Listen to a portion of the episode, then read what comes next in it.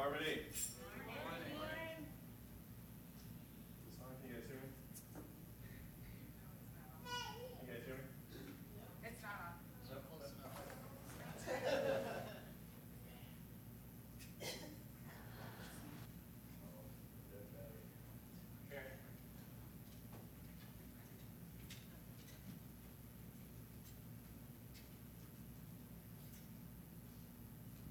All right, good morning, Harmony. Today we are going to look at a passage that really talks about our hearts and our intentions. And to be honest with you, it's actually a passage we went through a couple weeks ago when we had a prayer meeting. But I got so much feedback on it that I thought it might be something that would be good for the wider audience to look at. So if you have your Bibles, go ahead and open up with me to Matthew chapter 6. And we're going to be looking in Matthew chapter 6 at the Lord's Prayer, which starts in verse 7.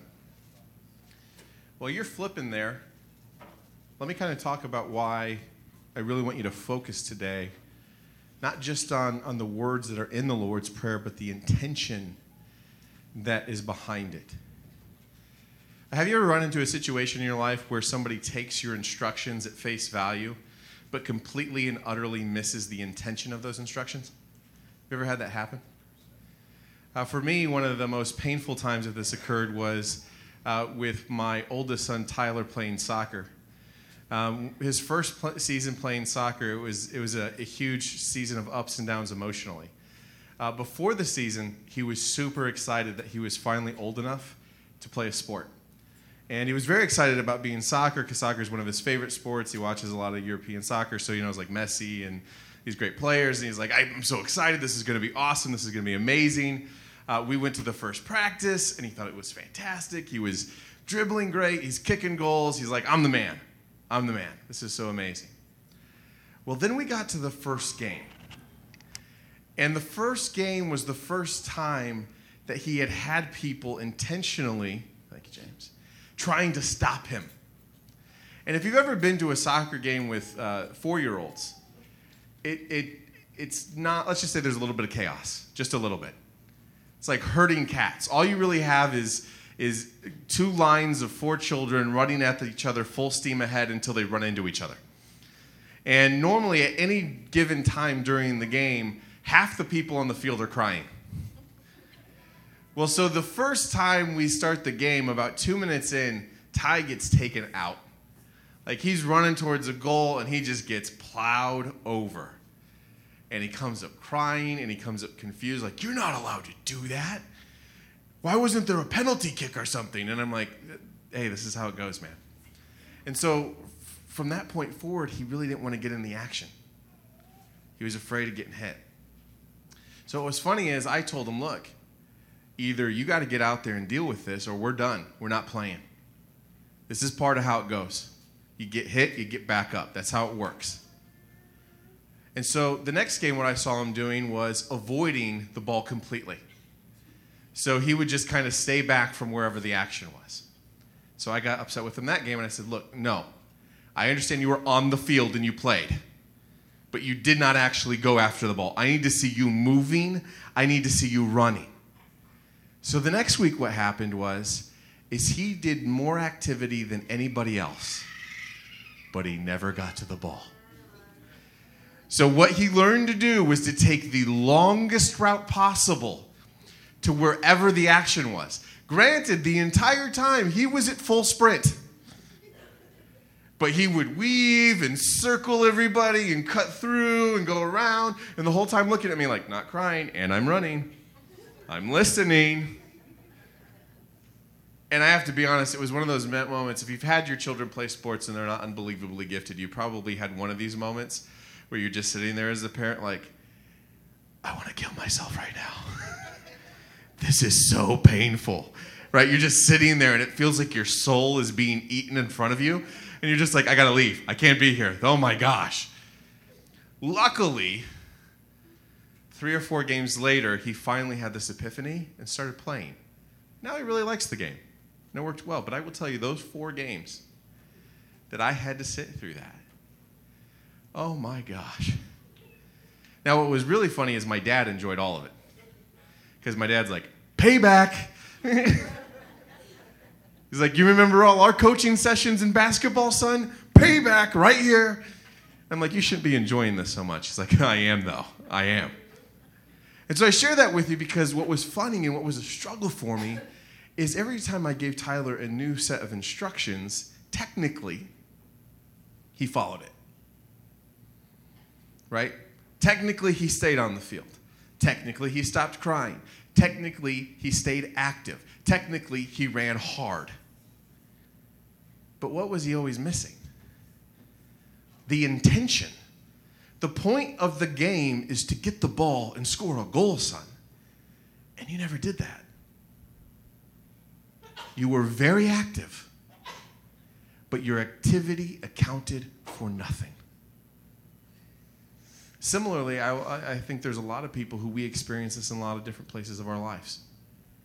Some of us, we have different hobbies or activities or commitments that we have made that we just go through the motions. I've told you before, one of the ones that always gets me is like certain gyms I've been a member of. I will see the same people there every day doing the same workouts every day, and every day they look the same. No progress is being made whatsoever by anybody. Why? Well, because you're going through the motions. You're doing the bare minimum. You're doing what you think is necessary to basically make your spirit feel like, okay, I've done enough, I'm okay. And to be honest with you, brothers and sisters, I think there are a large amount of Christians, this is exactly how they approach Christianity. They approach Christianity with a mentality that says, what is the bare minimum I need to do? And because they're approaching it with the bare minimum, they tend to completely and utterly miss the point of what Christ is talking to. And I think one of the places this happens more than anywhere is in prayer. And so if you have your Bibles open to Matthew chapter 6, I want us to look at this prayer, the Lord's Prayer, and I want us to understand what Christ was really teaching us and what Christ's intention is for us. Because to be very honest with you, I think most Christians, and I think even a lot of people who wouldn't even say they're Christians, just say they're religious, would tell you that prayer is part of their life. But I don't think the majority of them are actually praying in any way, shape, or form like God asked them to.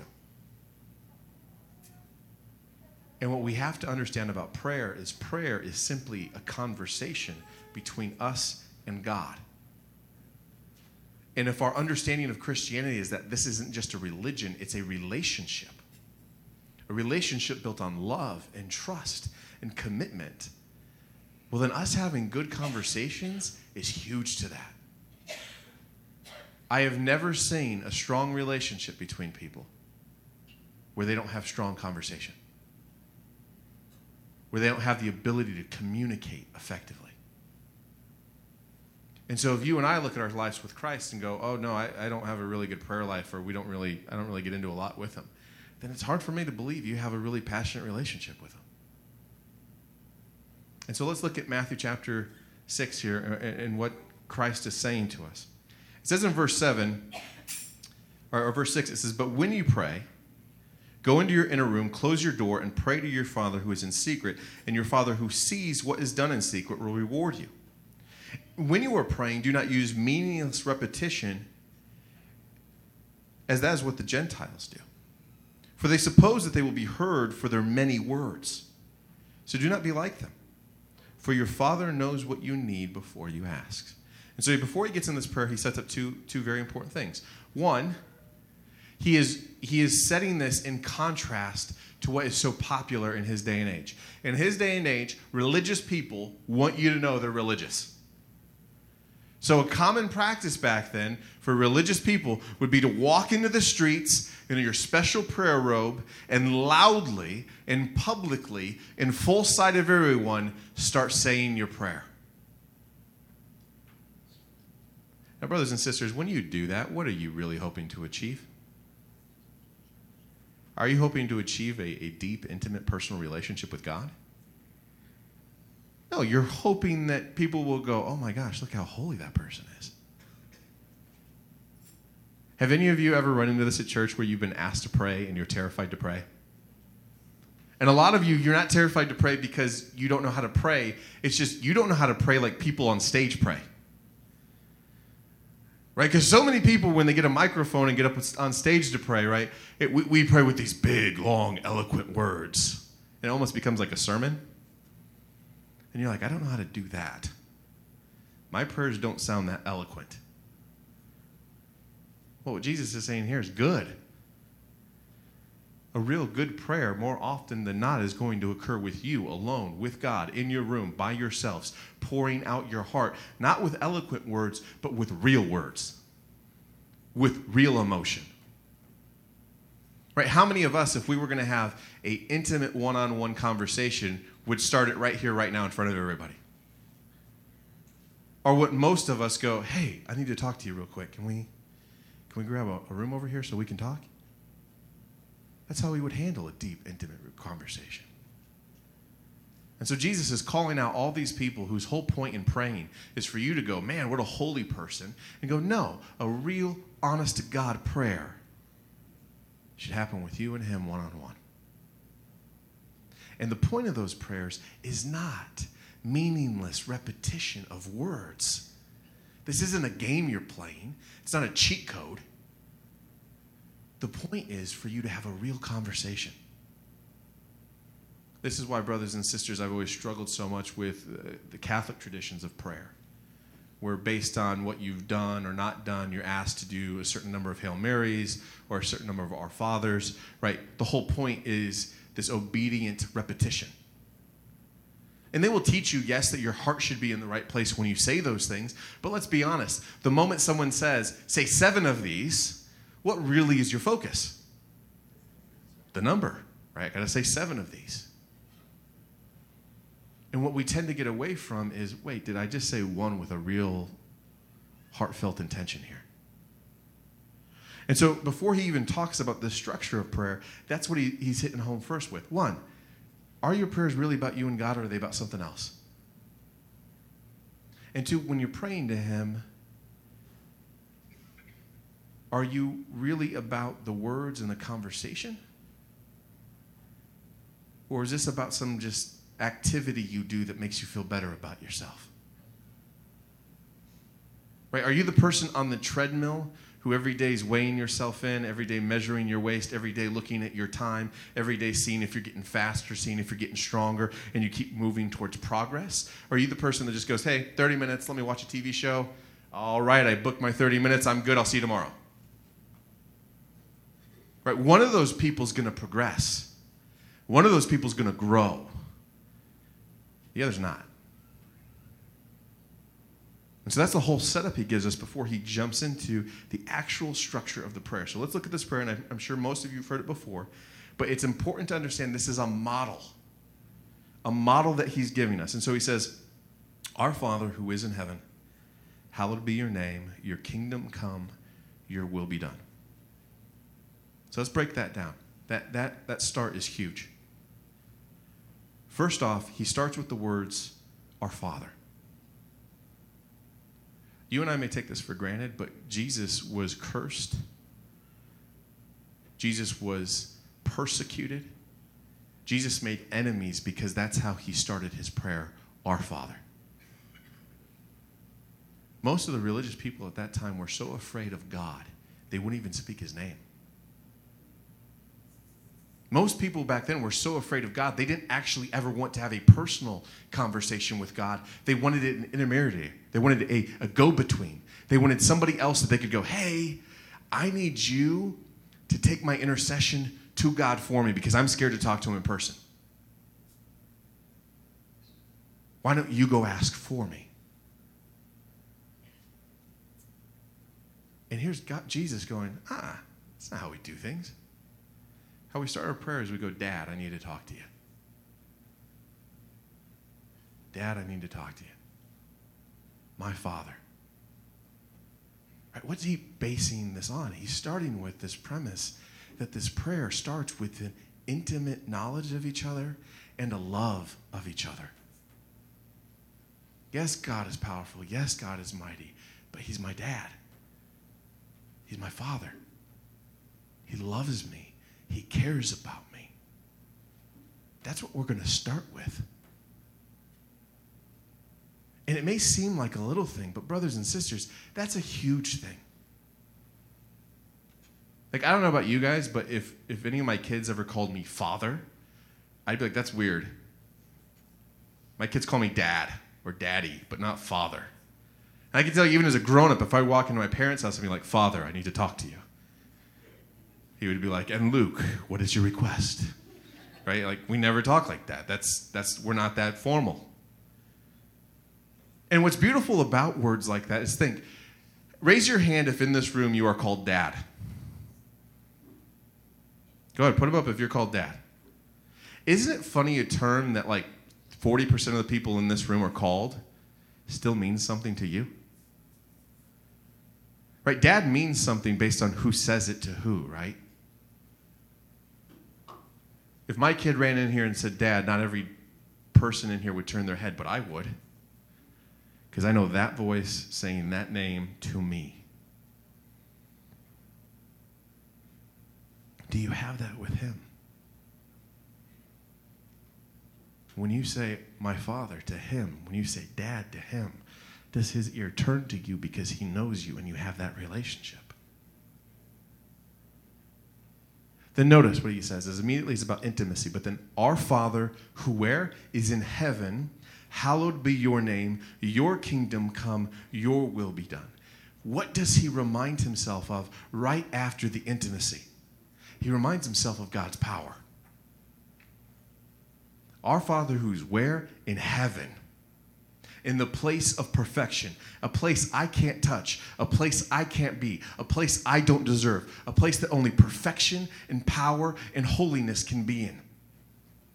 My Father in heaven who what? Hallowed, great, holy, awesome, mighty is your name.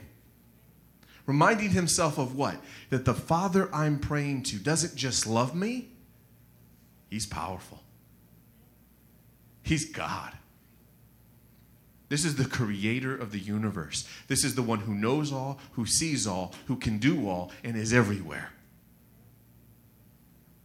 He's above everything. He loves me, and he's capable. And then the focus, right? So we focus first on what? Relationship.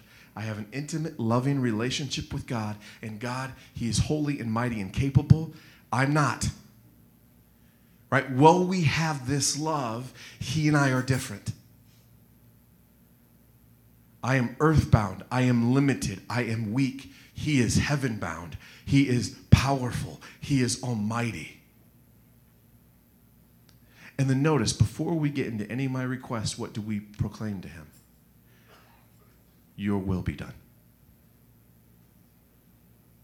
Right, God, my biggest focus before I get into anything else in my life, after acknowledging the love that we have and relationship we have, and acknowledging your power and your might, is to then also remember that the most important thing in this world isn't what I want. It's what you want. Your kingdom come. Your will be done. Because to be honest, God, if that's happening, right, if the perfect, if the almighty, if the holy, if the righteous, if what he wants is happening, then that's good. That's awesome. That means even though I may not fully understand what's going on, if I know those things are happening, I can have peace. Right?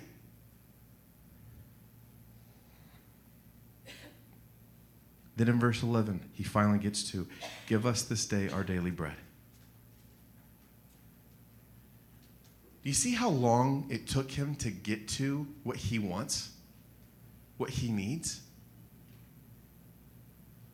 I mean, I'll be honest with you. This is even for me as a pastor, and I like to think it doesn't happen as much now, but a lot of my prayers sound like me listing off a wish list. God, help me with this. God, give me this. God, give me this. God, help me here. God, I need help with this. God, give me wisdom. God, give me peace. God, give me patience. God, help me with this person. God, help me with this situation. God, give me strength on this. God, if you could heal this situation. God, if you could be with this person, right? It's a laundry list of wants and needs.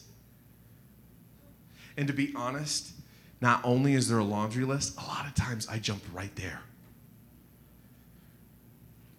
Right? Dear God, I need help with this. Dear God, help me with that. There's a brilliance to what Jesus is saying here, which is, hey, before you jump into what you need, remember who you're talking to. Because there's an unbelievable beauty when we first sit down to pray and we focus on the fact, one, God loves me.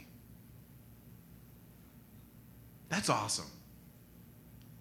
That the most powerful being in the universe, a being who knows no limits, no bounds, who is utterly perfect, utterly powerful, is beyond everything else in this universe, I get to call him Dad. I mean, part of you, if you're just smart enough to even think about that truth, realizes no matter what else is happening in your day, if that's true, that's a good day.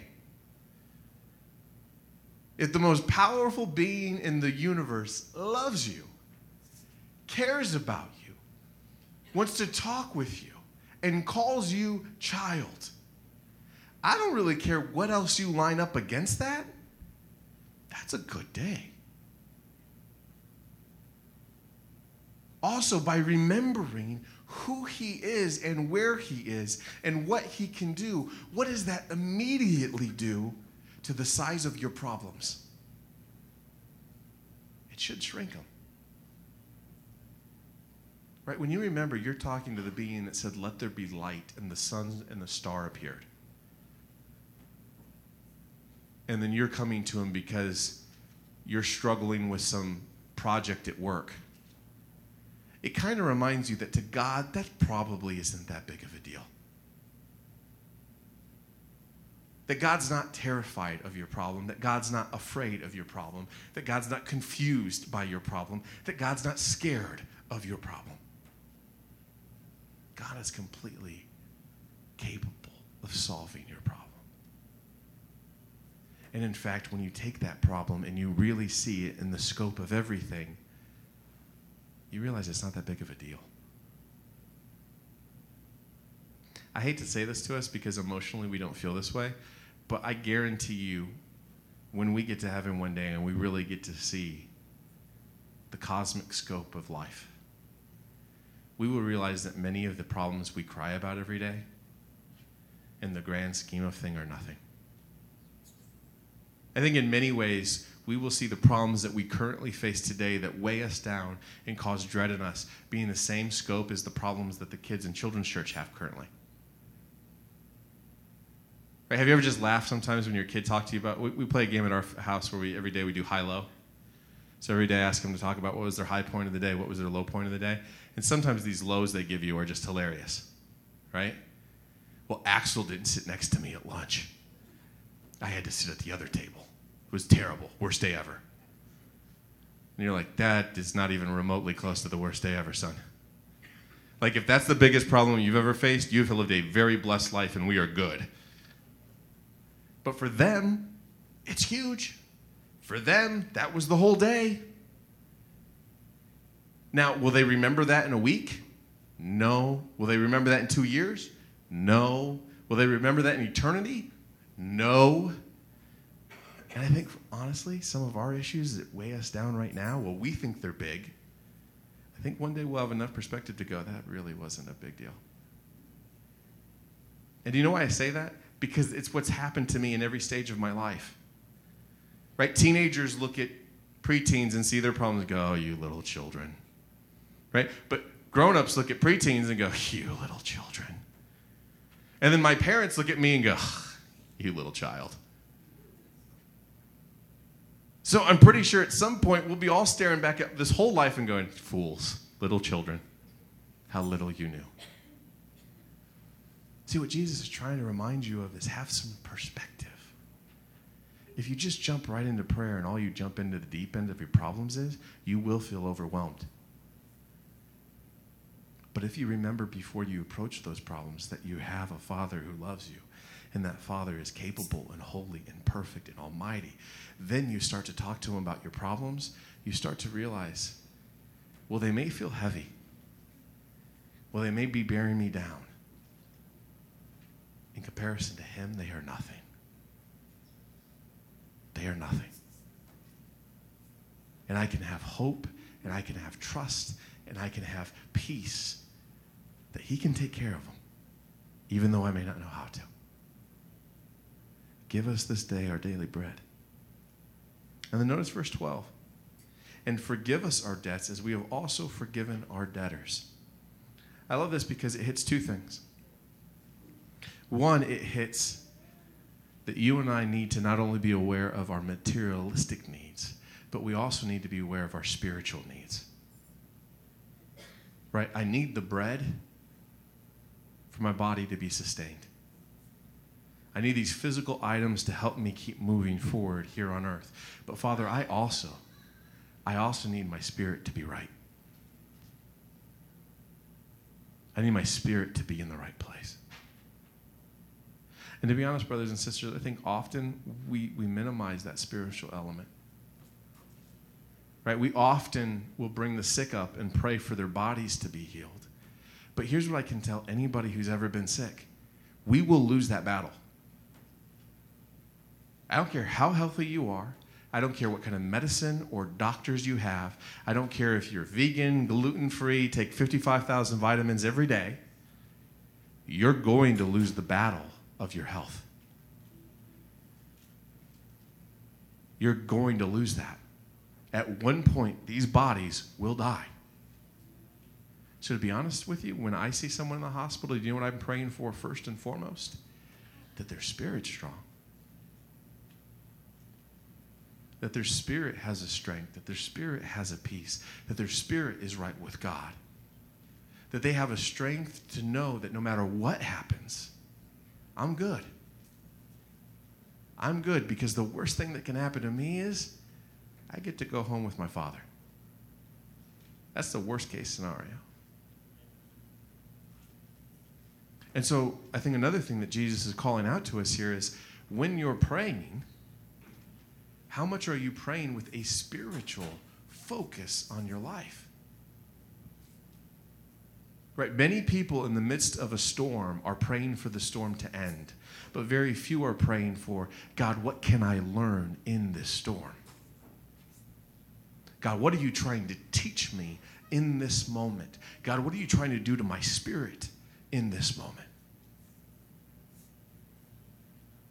And I think he's saying to us, there should be an equal focus, both on the physical need, but also on the spiritual need. Another beautiful thing that he does with this, right? Forgive us our debts as we forgive our debtors, is again, we're reminded of who we are. We in our culture, especially lately, have adopted a victim mentality. Our culture is so embedded in believing that our problems are not caused by us, right? It's the system, it's the government, it's society, it was this person, it was my enemy, it's anything other than what? Me. And well, brothers and sisters, I'm not blind to the fact that some of our problems are caused by outside factors. There's also a lot of them that are caused by you. A lot of them. And so here in asking forgiveness, we're reminding ourselves of a few things. One, I'm not perfect. I mess up, and I mess up every single day. And every single day I need God to forgive me of the mistakes I make. One, that helps me be grateful to him, that he's willing to do that. Two, it makes me accountable that some of this is on me. And then also notice what it immediately does. It immediately then turns my focus to what? Forgiving others too. Right? If every day I'm going to God going, I messed up, I need some more forgiveness. Hey, God, I messed up again, I need some more forgiveness. You know what that should generate? The ability for me to look at everybody else who's hurting me and go, hey, I forgive you too. Do you see at the core of this prayer is the restoration of relationship? The core of prayer is not about your wish list. The core of prayer is, am I right with Father and am I right with everybody else? It goes right back to that whole core of Christianity. Love God, love people. And then he finishes with this simple statement, but one that talks to our focus. And do not lead us into temptation, but deliver us from evil. What is he saying? He's saying, I don't know what the future is. I don't know what the next few minutes hold. I don't know what the next few years hold. I don't know what the rest of my life holds. But here's what I will do. I will follow you. And God, what I'm asking is, as I follow you, as you lead me, may you lead me well. May you lead me through the green valleys. May you lead me to the right place. There's a commitment here that comes back to these two parts of our relationship, right? The first starts with our Father, the fact that He's my dad and I love Him. And we end with the commitment which now comes from action, that I'll follow. I'm going to follow you, God. And so, brothers and sisters, what I want you to see here is, first off, the brilliance of Christ. It's amazing how well structured this prayer is. The second thing I want you to see is this is a model. What I mean by that is, well, sometimes in your life you might find it perfectly appropriate to say these specific words in prayer. More so, you should be looking to put your own words in this structure. You should be looking for a way for you, with your words and what situation you're in, to pray like this. Realizing that you start by acknowledging the relationship. You then go to, hey, who is He and what can He do? Third, God, what I really care about more than anything is your will. So talk to me. What do you want to do with me? How do you want to use me? Why have you put me here? What do you want to accomplish through me in this moment? Then get to what's so easy. Hey, here's all the things I need help with. And then coming to the end, concluding with, I'll follow you. God, I trust you. And where you go, I'll follow. Brothers and sisters, my hope for you, my prayer for you, is that you look at this and you really use it to challenge the own way you've prayed. I'll be honest, I think the reason some of us struggle so much with praying and praying hard and praying long is because we don't really know how to do it. And because we haven't followed the framework that He's outlined for us, I think a lot of time we get bored in it. A lot of times it feels fruitless. And so we give up. We don't tend to put a lot of time and effort towards things that don't seem to show us benefit. But I'll be real with you. I think the reason we haven't seen it is we didn't really listen to what He was saying. I think, funny enough, most people hear this passage and then they go, well, I guess I should memorize those words and say those. Which is terrible, because the sentence before this, He said, don't just repeat meaningless words. We go and do exactly the thing He said not to do before He said to go do this prayer. And so my challenge to you, brothers and sisters, is really focus this week on praying with Him. Praying with intention, praying with emotion, praying with purpose, and praying using this passage as a model of how you should talk. And I really, truly believe that if you will submit your prayers to this, if you'll abide by the instruction given here, you will see those prayers be fruitful. And you will find that you are growing each day, maybe even just a baby step, but little steps closer and closer to Him. And that's what the whole thing's about. The whole thing's about is that each day we can lay our heads on our pillow and go, you know what? Today I'm just a little bit closer to Him than I was when this day started. Let's go ahead and pray. Dear Heavenly Father, we thank you, Lord, for loving us like you do. That we are your children is the most awesome gift in the world, Father. That you, at any moment's time, will let us tug at your ear and share with what's on our hearts and our minds and in our souls. Is such a gift. God, may we always be so presently aware of your majesty, of your power, of your awesomeness, your true awesomeness. And Father, as we pray to you this week, will you speak to us? Will you show us not just how to achieve what we want to achieve, Lord, but show us how we can achieve what you want to achieve. How we, Father, can be used by you to build your kingdom.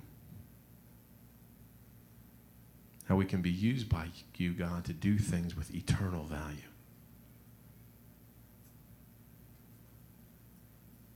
Father, I pray that you'll be with each and every person in this room, and that you and your perfect knowledge will help them with what they need, Lord. That you'll give them the strength, that you'll give them the patience, that you'll give them the love that they need each and every day to make it through. I pray, Father, that you will always keep us aware of our failings. Because when we know our failings, Lord, we realize how great it is that you will always forgive us. That you'll always wash us clean. That you'll always restore us. And I pray, Father, that generates in our hearts a desire to be loving and forgiving and merciful to all the people we run into. May we truly be your light in the midst of this dark world. Father, we love you, we serve you, and we are your disciples. In Jesus' name we pray. Amen. I'm going to ask, as Maria leads us in song, that if any of you have anything on your heart that you want to pray about, that you just would like to know that somebody else is praying with you, feel free to come forward. I'll be up here at the front. Brother James will be out back there in the back, and we're always here to pray with you. And again, if you don't feel comfortable coming up during service, know that you can always seek us out afterwards to talk to us about what's going on in your life.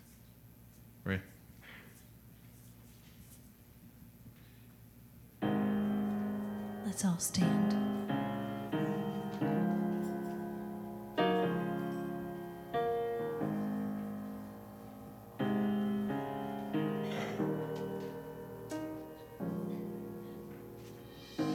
I've been held by the Savior. I felt fire from above. I've been down to the river. I ain't the same, a prodigal returned. All my hope is in Jesus. Thank God that yesterday's gone, and all my sins are forgiven, and I've been washed by the blood. I'm no stranger to the prison. I've worn shackles and chains, but I've been freed and forgiven. Yes, I have. I'm not going back.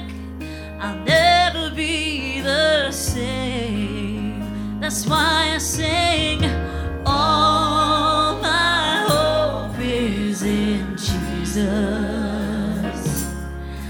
Thank God my yesterday is gone, and all my sins are forgiven, and I've been washed by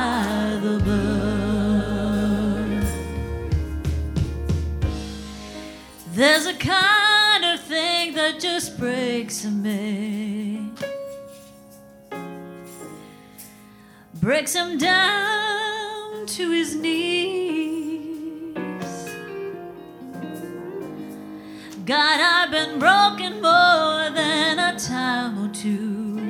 yes, Lord. Then he picked me up and showed me what it means to be a man. Come on and sing, all my hope is in Jesus. Thank God my yesterday's gone. Yes, all my sins are forgiven. And I've been washed by the blood. Come on and sing, Lord, all my hope is in Jesus. Thank God my yesterday's gone. All my sins are forgiven. Oh, I've been washed by the blood.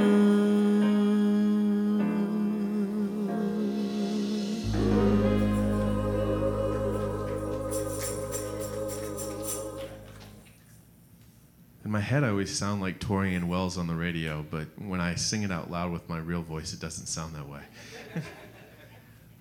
I want to thank you guys for worshiping with us today. It is always a blessing to be in God's house with you all.